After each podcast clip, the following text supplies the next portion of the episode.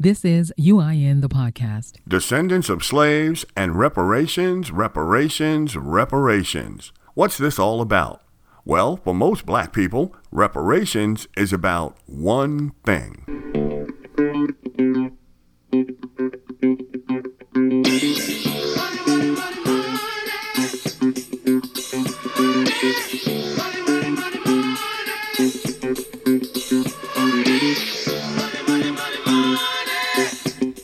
Everybody's talking about it. Some people are for it, and I was saying, look, there's no question. Let's have the conversation in public. We've got to recognize back to that earlier point. People aren't starting out on the same base in terms of their ability to succeed. And so we have got to, to recognize that and give people the, a lift up. I have long believed uh, that this country should resolve its original sin of slavery, and that one of the ways we should consider doing that is through reparations for people who are the descendants of slaves. It is interesting to me that under our Constitution and otherwise, we compensate people if we take their property. Shouldn't we compensate people if they were property? There are massive disparities uh, that must be addressed.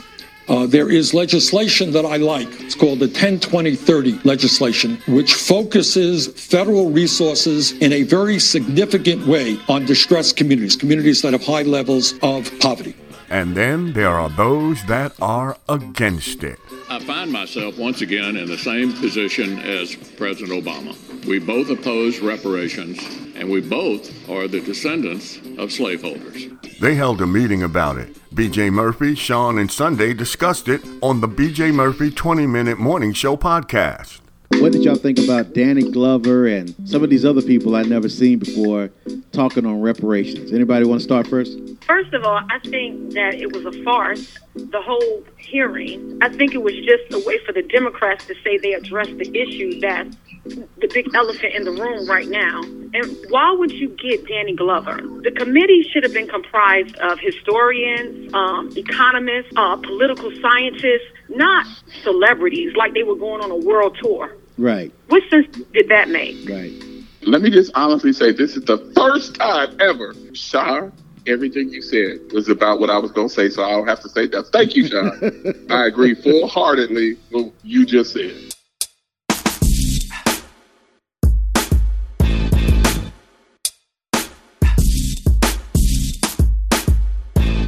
Sure, it would be nice to get a check or a few grand from the feds, but it ain't gonna happen like that. But I have a little something in the form of a news story that could get some black people that 40 acres and a mule. For real. Now, the news story I'm about to do is not true, but it could be if some black folk take a chance. Reporting from Washington, D.C., the Supreme Court of the United States has granted to slave descendant Woodrow Pettigrew Flowers 40 acres of land and a mule. Well, in this day and age, it should have been 40 acres and a Benz, but we'll stick with the mule. It's a decision that could affect thousands of African Americans. What had happened was, and you know anybody that starts a story, what had happened was, you know there's going to be some shit in the story somewhere, right? Okay. What had happened was, Woodrow filed a lawsuit against the feds accusing the United States of violating their obligation to his ancestor who died in 1891. What? You see, Woodrow found out at the last family cookout and reunion from his uncle on his mama daddy's side that his great grandfather, Pettigrew Cornelius Flowers, along with 18,000 other freed slaves, had fought for the Union in the American Civil War. Okay!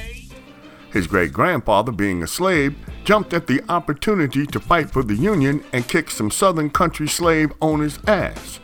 Pettigrew, along with the other 17,999 slave brothers, had all been promised 40 acres of land and a mule by the U.S. Army in 1865 if they would join the fight.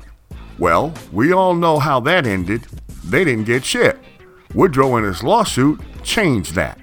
By a narrow 5 to 4 vote, the Supreme Court ruled that the U.S. government had to hold the promises made to those 18,000 freed slaves by granting the promised acreage and animals to their descendants.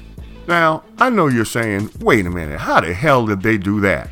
Well, the Supreme Court decision is based on military orders issued during the American Civil War. The orders dealing specifically with the freed slaves are called Special Field Orders Number 15 and were issued by General William Sherman, commander of the Military Division of the Mississippi of the United States Army on January 16, 1865.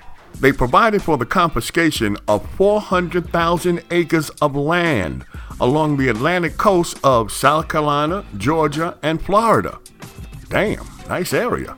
And dividing it into parcels of not more than 40 acres, on which there would be settled approximately 18,000 freed slave families and other blacks then living in the area. Now, how was Sherman able to do that?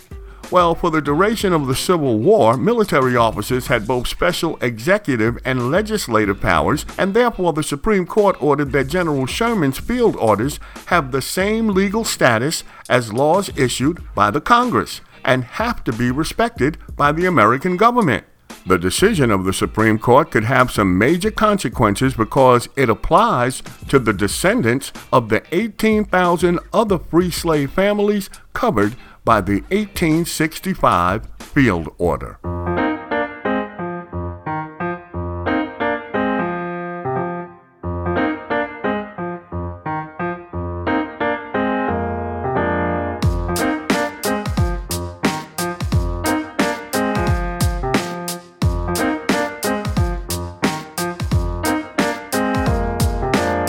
Now, even though it started with 18,000, if there were a class action suit, and I'm just saying if there were, then more than 120,000 black Americans who are direct descendants of these slaves would be entitled to reparation of 40 acres and a mule.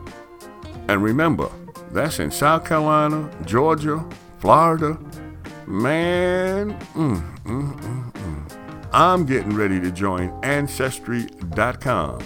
I'm going to find out if I'm supposed to get that 40 acres.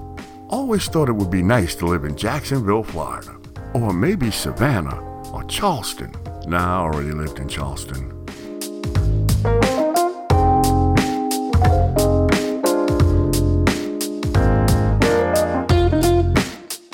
More news and information for and about people of color, visit the Urban Internet News website at uinews.net.